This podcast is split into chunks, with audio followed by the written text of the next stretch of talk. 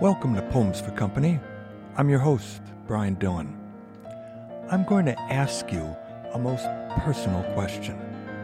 When you think back on all your romantic intentions over the years, are you able to neatly distinguish whether the feeling that gripped you was lust or love?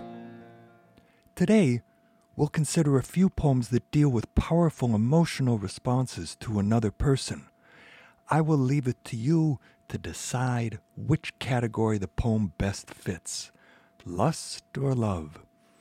Sometimes it seems ambiguous. We'll start with a poem set in a, in a location where I bet many of my listeners have spent some time. Ellen Bass's poem, Gate C22, takes us to Portland Airport's arrival gate. The poem details an anonymous couple who have just reunited. The couple's public display of affection absorbs the attention of the speaker and others gathered at the gate. She and other commuters could not turn away. This is Ellen Bass's poem, Gate C22.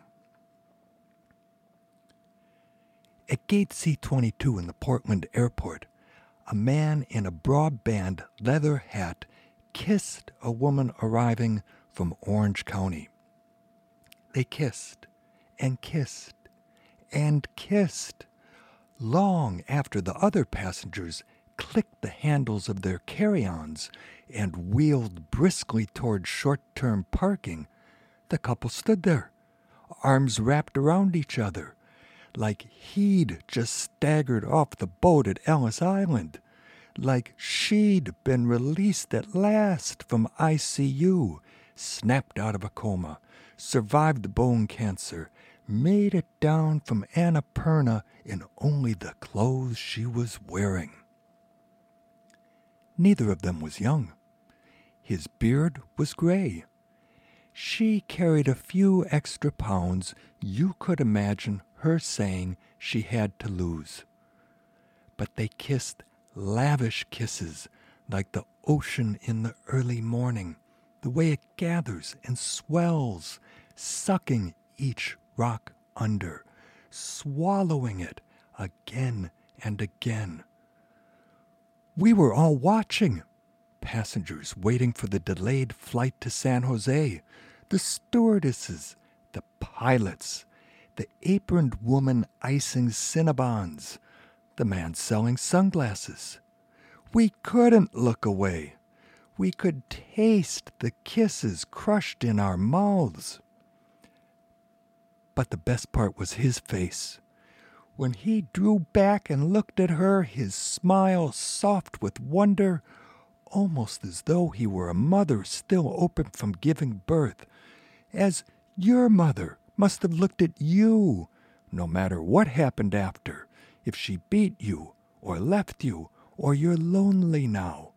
You once lay there, the vernix not yet wiped off, and someone gazed at you as if you were the first sunrise seen from the earth. The whole wing of the airport hushed. All of us trying to slip into that woman's middle aged body. Her plaid Bermuda shorts, sleeveless blouse, glasses, little gold hoop earrings, tilting our heads up. That's Ellen Bass's poem, Gate C22. People in lust kiss people in love kiss? Do you think people feeling both these types of desire kiss the same way? Poets have been writing about this topic for at least three millennia. Think of the opening line to the Old Testament's Song of Songs, in which the bride says, May he smother me with kisses. Your love is more fragrant than wine. So, how does a poet avoid cliches when describing a kiss? How might she slap us awake? Ellen Bass says of this reunited couple in the airport, they kissed lavish kisses like the ocean in the early morning, the way it gathers and swells, sucking each rock under, swallowing it again and again. All those S's kissed, lavish, gathers, swells, sucking, swallowing suggest the delirious, extended moment this couple enjoys. It makes you blush just to hear it.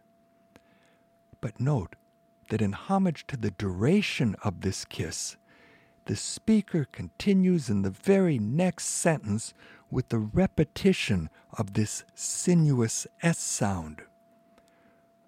We were all watching, passengers waiting for the delayed flight to San Jose, the stewardesses, the pilots, the aproned woman icing Cinnabons, the man selling sunglasses.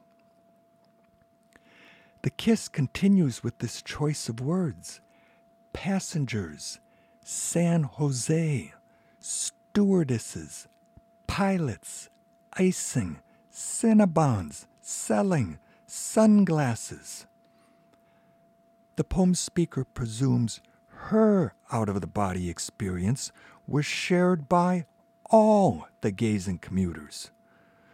We could taste the kisses crushed in our mouths, the poem says, and then concludes this way The whole wing of the airport hushed, all of us trying to slip into that woman's middle aged body, her plaid Bermuda shorts, sleeveless blouse, glasses, little gold hoop earrings, tilting our heads up. Is that a poem of lust or love? I'm not the judge here today. Ellen Bass's poem seems especially noteworthy because the speaker does not describe a personal relationship. She's an observer, a most empathetic observer. Frank O'Hara said he looked like a sissy truck driver with a crooked nose improperly set after it was broken in a schoolyard fight. Because of this boxer like appearance, when he was in the Navy in World War II, his mates called him Butch until they realized his gay identity, and then he was called Butchie. O'Hara's poem, Having a Coke with You, responds exuberantly to the speaker's current object of desire. At the time he wrote this poem, Frank O'Hara worked at MoMA, that is, at the Museum of Modern Art in New York City. He worked in its international program, promoting American artwork abroad. Thus, he traveled extensively. In the opening of the poem, lists some of his destinations in Spain and France. None of these destinations compared to this new man whom he gushes over. He also rates the new man against the paintings and statues O'Hara would be familiar with from his work life. The poem is constructed with 25 lines, most of them long, and relies on minimal punctuation. That makes it a bit of a challenge to read aloud. But let's hear it. This is Frank O'Hara's poem, and the opening line is the same as the title. Having a Coke with you is even more fun than going to San Sebastian, Irun, Hendaye, Biarritz, Bayonne, or being sick to my stomach on the Traversa de Gracia in Barcelona partly because in your orange shirt you look like a better, happier, Saint Sebastian. Partly because of my love for you. Partly because of your love for yogurt. Partly because of the fluorescent orange tulips around the birches. Partly because of the secrecy our smiles take on before people and statuary. It's hard to believe when I'm with you that there can be anything as still, as solemn, as unpleasantly definitive as statuary, when right in front of it, in the warm New York four o'clock light, we are drifting back and forth between each other like a tree breathing through its spectacles. And the portrait show seems to have no faces in it at all, just paint. You suddenly wonder why in the world anyone ever did them. I look at you, and I would rather look at you than all the portraits in the world, except possibly for the Polish rider, occasionally. And anyway, it's in the Frick, which, thank heavens, you haven't gone to yet so we can go together for the first time. And the fact that you move so beautifully more or less takes care of futurism. Just as, at home, I never think of the nude descending a staircase, or, at a rehearsal, a single drawing of Leonardo or Michelangelo that used to wow me. And what good does all the research of the Impressionists do them when they never got the right person to stand near the tree when the sun sank? Or for that matter, Marino Marini when he didn't pick the rider as carefully as the horse. It seems they were all cheated of some marvelous experience, which is not going to go wasted on me which is why I'm telling you about it. That's Frank O'Hara's Having a Coke with You. I'm presuming the you of this poem is a new object of desire. They share secret smiles before people in statuary. Having a Coke with this man is better than visiting San Sebastian in the other four settings mentioned in the first line alone. But O'Hara's speaker won't express himself in traditional terms of love. Having a Coke with this man is even more fun than being sick to my stomach. Does O'Hara want to sound not so serious, not so heartfelt in this poem? Is there even one line about the object of desire's personality. We know he wears an orange shirt. We know he likes yogurt. I'm not faulting the poem, of course. Most of us have been there, gobsmacked by the appearance, certain the appearance contains an appealing substance. And the poem is funny. The speaker would rather look at you than all the portraits in the world. That sounds like extravagant love language from the Renaissance. But then O'Hara undercuts his claim. I look at you, and I would rather look at you than all the portraits in the world, except, possibly, for the Polish rider, occasionally. And anyway, it's in the Frick, which, thank heavens, you haven't gone to yet, so we can go together for the first time. Polish Rider is a Rembrandt painting depicting a young man staring at the viewer while riding a white horse through an empty landscape. The speaker can dismiss Duchamp's nude descending a staircase in all of futurism because of the fact his object of desire moves so beautifully. Compared to this man, the aesthetic value of drawings by Da Vinci and Michelangelo, the work of impressionist painters seemed diminished, as the poem's two final lines assert. It seems they were all cheated of some marvelous experience, which is not going to go wasted on me, which is why I'm telling you about it. The speaker leaves it to us to imagine how these extravagant claims were received. We don't get the response from the man identified as you in the title, Having a Coke with You.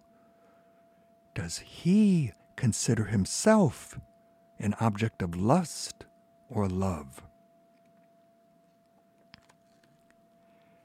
Edna St. Vincent Millay was a wildly popular American poet, as popular as a poet may be in our country, in the late 19 teens and 1920s. I'll read a sonnet by Edna St. Vincent Millay that may give us pause as we decide if it's about lust or love. It's a two sentence poem, one full stop after the first eight lines, the octet, the other at poem's end, after the sestet. In this sonnet, the speaker's involved in a relationship in the present. She knows it won't last, and effectively dismisses the man as soon to be forgettable. This is Edna St. Vincent Millay's sonnet, I Shall Forget You Presently, My Dear. I shall forget you presently, my dear, so make the most of this, your little day, your little month, your little half a year ere I forget, or die, or move away, and we are done forever. By and by I shall forget you, as I said, but now, if you entreat me with your loveliest lie, I will protest you with my favorite vow. I would indeed that love were longer lived, and vows were not so brittle as they are. But so it is, and nature has contrived to struggle on without a break thus far. Whether or not we find what we are seeking is idle, biologically speaking. That's Edna St. Vincent Millay's sonnet, I Shall Forget You Presently, My Dear. While many love poems by men, many lust poems by men, boast of their multiple romantic partners, that's an unconventional strategy for a woman to take, especially 100 years ago. Millay's biographers attempt to tally the constant stream of her intimate relationships year after year. I wonder how many men thought this poem was about them. In the poem's opening lines, she thrice urges him to enjoy his little time with her, and thrice declares she will forget the man, and even self consciously repeats herself By and by I shall forget you, as I said. So it's mainly a poem of anticipation. Traditional love poems anticipate the emotions will grow deeper. That's not what we find in Millay. Soon the man's little time with her will end, and she will erase him from her mind. As for the present moment, she says, But now, if you entreat me with your loveliest lie, I will protest you with my favorite vow. What might her favorite vow be? Is she admitting she's just toying with this man?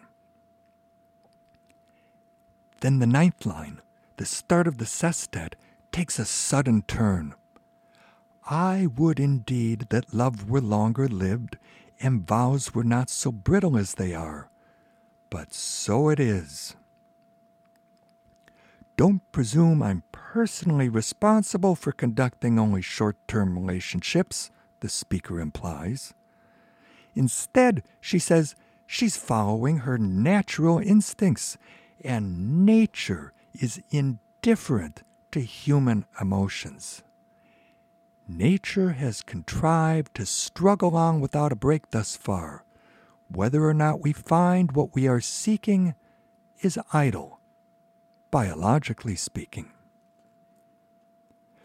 Writing roughly a century ago, Millay recommends we revise our ideal notions of what love means.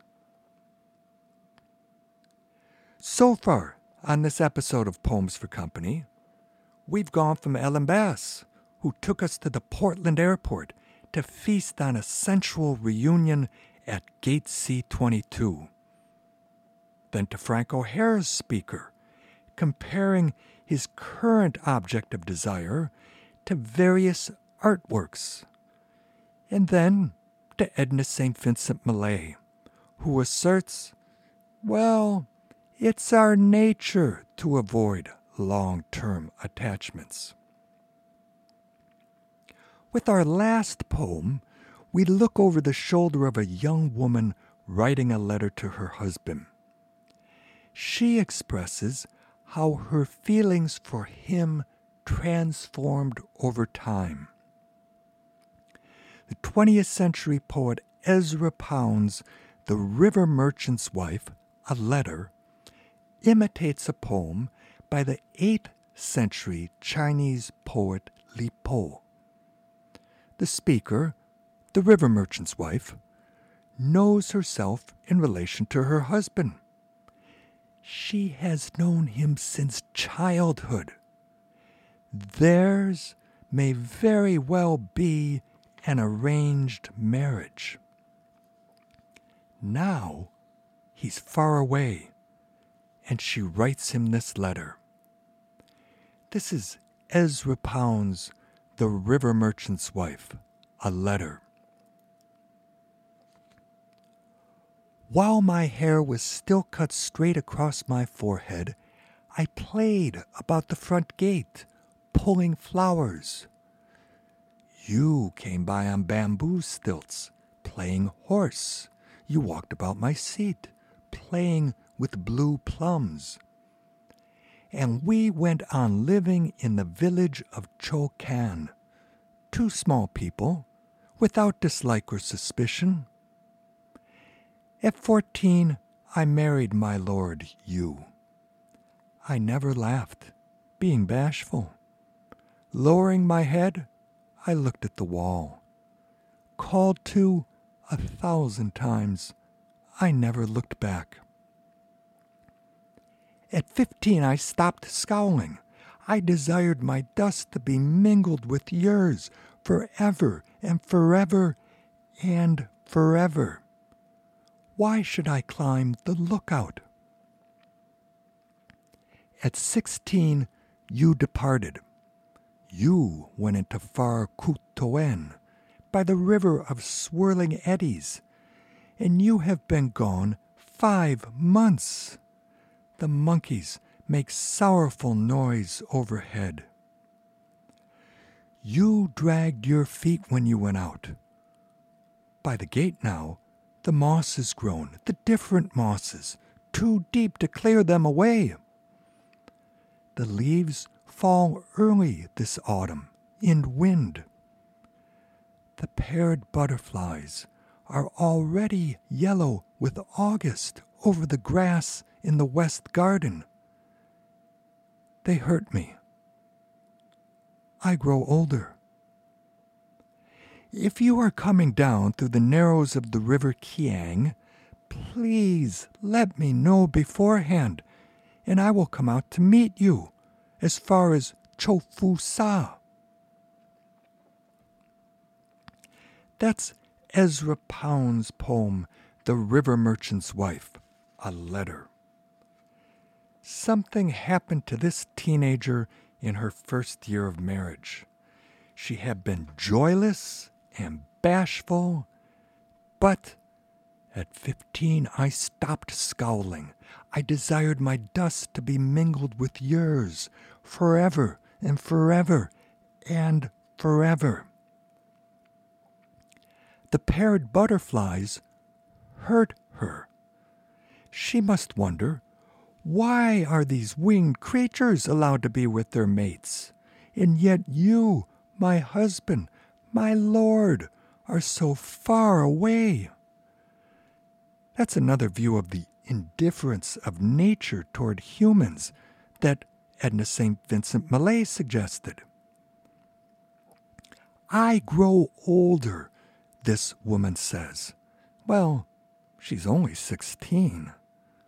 But with her husband gone for five months, she must feel she's missed out on so much of what should have been a happy life. This woman, who defines herself by her marital role, she's the river merchant's wife, wants to rendezvous with her husband. If you are coming down through the narrows of the river Kiang, please let me know beforehand, and I will come out to meet you as far as Chofu Sa. That would be an upstream river journey of hundreds of miles from her village in the slow transportation days of the 8th century. Does she pledge to make that journey out of lust or out of love? Thank you for listening to Poems for Company today, and thank you for joining me in this mutual attempt to determine if we can di- distinguish lust from love. If you go to kmun.org, you may click on the podcast tab to find this and other episodes, as well as a list of all the poems read here. I strongly encourage readers of poetry, novels, or the newspaper to pause occasionally and read a passage aloud. That way, you animate your reading, help bring the words to life.